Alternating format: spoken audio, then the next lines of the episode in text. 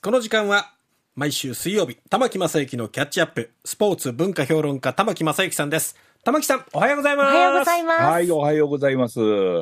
さあ、今日はえーどんな、今日はね、もう最近暑いですからね、ええ。ちょっと涼しい話題にしたいなと思って、うん。いいですね。えー冬冬季オリンピックの話ってもだいぶ、だいぶ涼しい通り越して寒い季節の話題ですね。そうなんですよね。あの、2030年の冬季オリンピックに、はい。日本の札幌市が、まあ、立候補というわけではないんですが、手を挙げていると。そうですね。えーというのがありましたけど、日本でいろいろ不祥事が続いたりもして、はい。えーなかなか支持もないとはい。いうところで、ええー五輪アナリストの春日良一さんという方、まあ、テレビなんかでもよく活躍されてますけれども、ええが、驚くべき明暗を出してるんですよね。あ？もう札幌でやらなくてもいいから、ここでやりましょうと。ほこれはオリンピ IOC のためにもいいし、うん。将来のオリンピックのためにも最高にいいですよとうん。いうことを主張されてるんで、私も大賛成してるんですよ。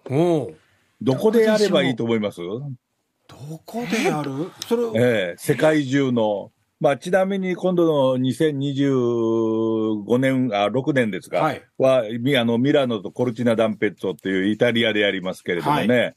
で、過去には北京でやりました。その前がピョンチャンでした。えそんな風にはななってるんですけれども、え、え一度立候補した国があるんですよね。ただ、それが立候補が、あの、うまくいかなかったというよりも、取り下げてあった。なかなかやりにくいからと。え、ええ。でも IOC が助けてここでやりましょうよと、ここでやったらオリンピックももうもう一度考え直すいい機会になりますよという最高の場所があるっていう。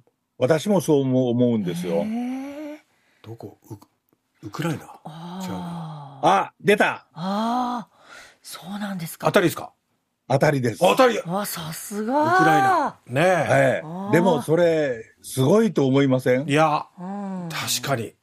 確かにでしょ、うん。でオリンピックの趣旨から言いますと、ええ。要するにスポーツを通じて世界平和を導こうとうん。いうことなわけですから、うん。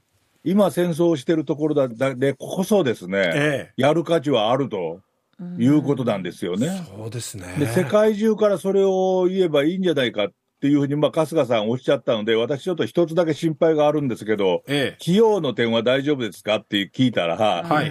あの、IOC のことについてもすごく詳しい春日さんはですね、はい。えー冬の大会1大会ぐらい運営できるお金は IOC 持ってますからって言ったんですよね。なかなかのお金持ちらしいですよ。うん。ですが、ウクライナに迷惑をかけることはないから、ええウクライナで、要するにもう戦争はやめましょうというメッセージを思い切り出して、えロシアもベラルーシも参加する上でえ。、うん。世界の冬季オリンピックやれば、うんこれなかなか面白いことになると思うんですよね。そうですうね。んええほんで、おまけに、まあ、IOC は最近、まあ、非難もされていますし、ええ反対運動まで起こってます。というのは、商業主義に走りすぎるというのがありますよね。そうですね。でも IOC がなんで商業主義に走ったかっていうのは分かります？理由。うん。これやっぱりた商業主義に走ったんですよ。うんうんなんで商業主義に走ってお金を儲け、そんなにおお金を儲けするようになったのか。なんだろう。なんか、ロ、ロサンゼルスオリンピックかなんかからなんか変わりましたよね、ね潮目がね。そうですね。要するにそこでオリンピックをとにかく自分たちでやれるようにするためにはお金が必要だと。うん。で、自分たちでやるためには、え何から独立しなきゃいけないかっていうと、政政治政治なんですえ。よね。あ要するに国の支配から独立するためには金が必要だあ。と。ああ。でそこで商業主義に走ったら、ちょっとその商業主義も違う方向に行っちゃってとかですねう、んちょっとお金に、あの、お金ばっかり目指してるんじゃないかとかいう非難もあ出てきたんですよね。ええでもそこで、やっとここまで貯めたお金で、ウクライナでできますとなったうら、うんん IOC も面目立ちますよね。そうですね。ええ。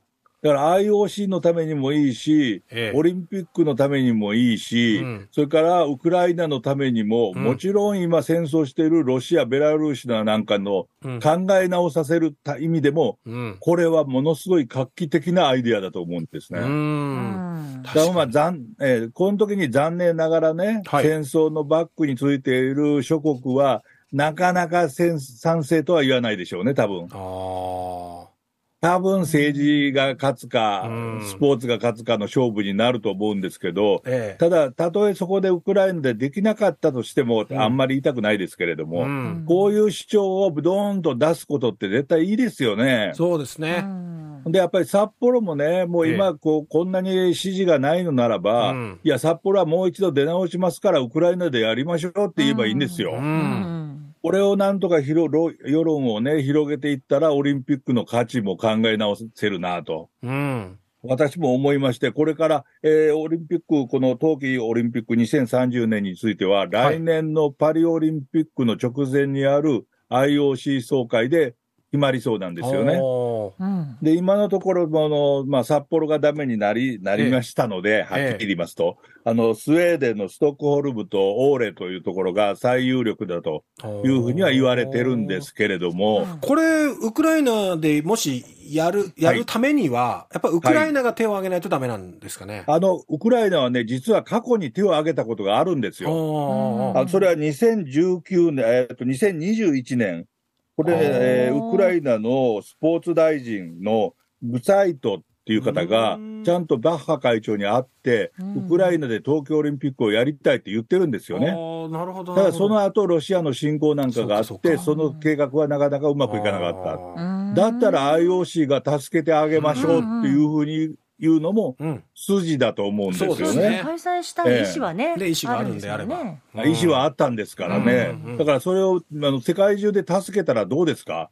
うん戦争をやめてオリンピックやりましょうっていうのは古代ギリシャのオリンピアードからオリンピックの祭典ええから、これまあ全くあの、なんとか意義深いことというか、ね。で趣旨に合うことですよね。はいそうですえね。ーこれ、あの、非常に面白いと思いますんで、私もあの、スポーツのことをいろいろ原稿にしたり、書いたり人間、書いている人間として、ええこれからどんどん広めていきたいと思いますんで、そうですあのね。この RKB の場所でも、この、えー暑い夏に一言喋りたいと思いまして、えー。喋らせていただきました。いやいやいやいや、話の内容もすごく熱い内容でしたよ。うん。どうですかうん。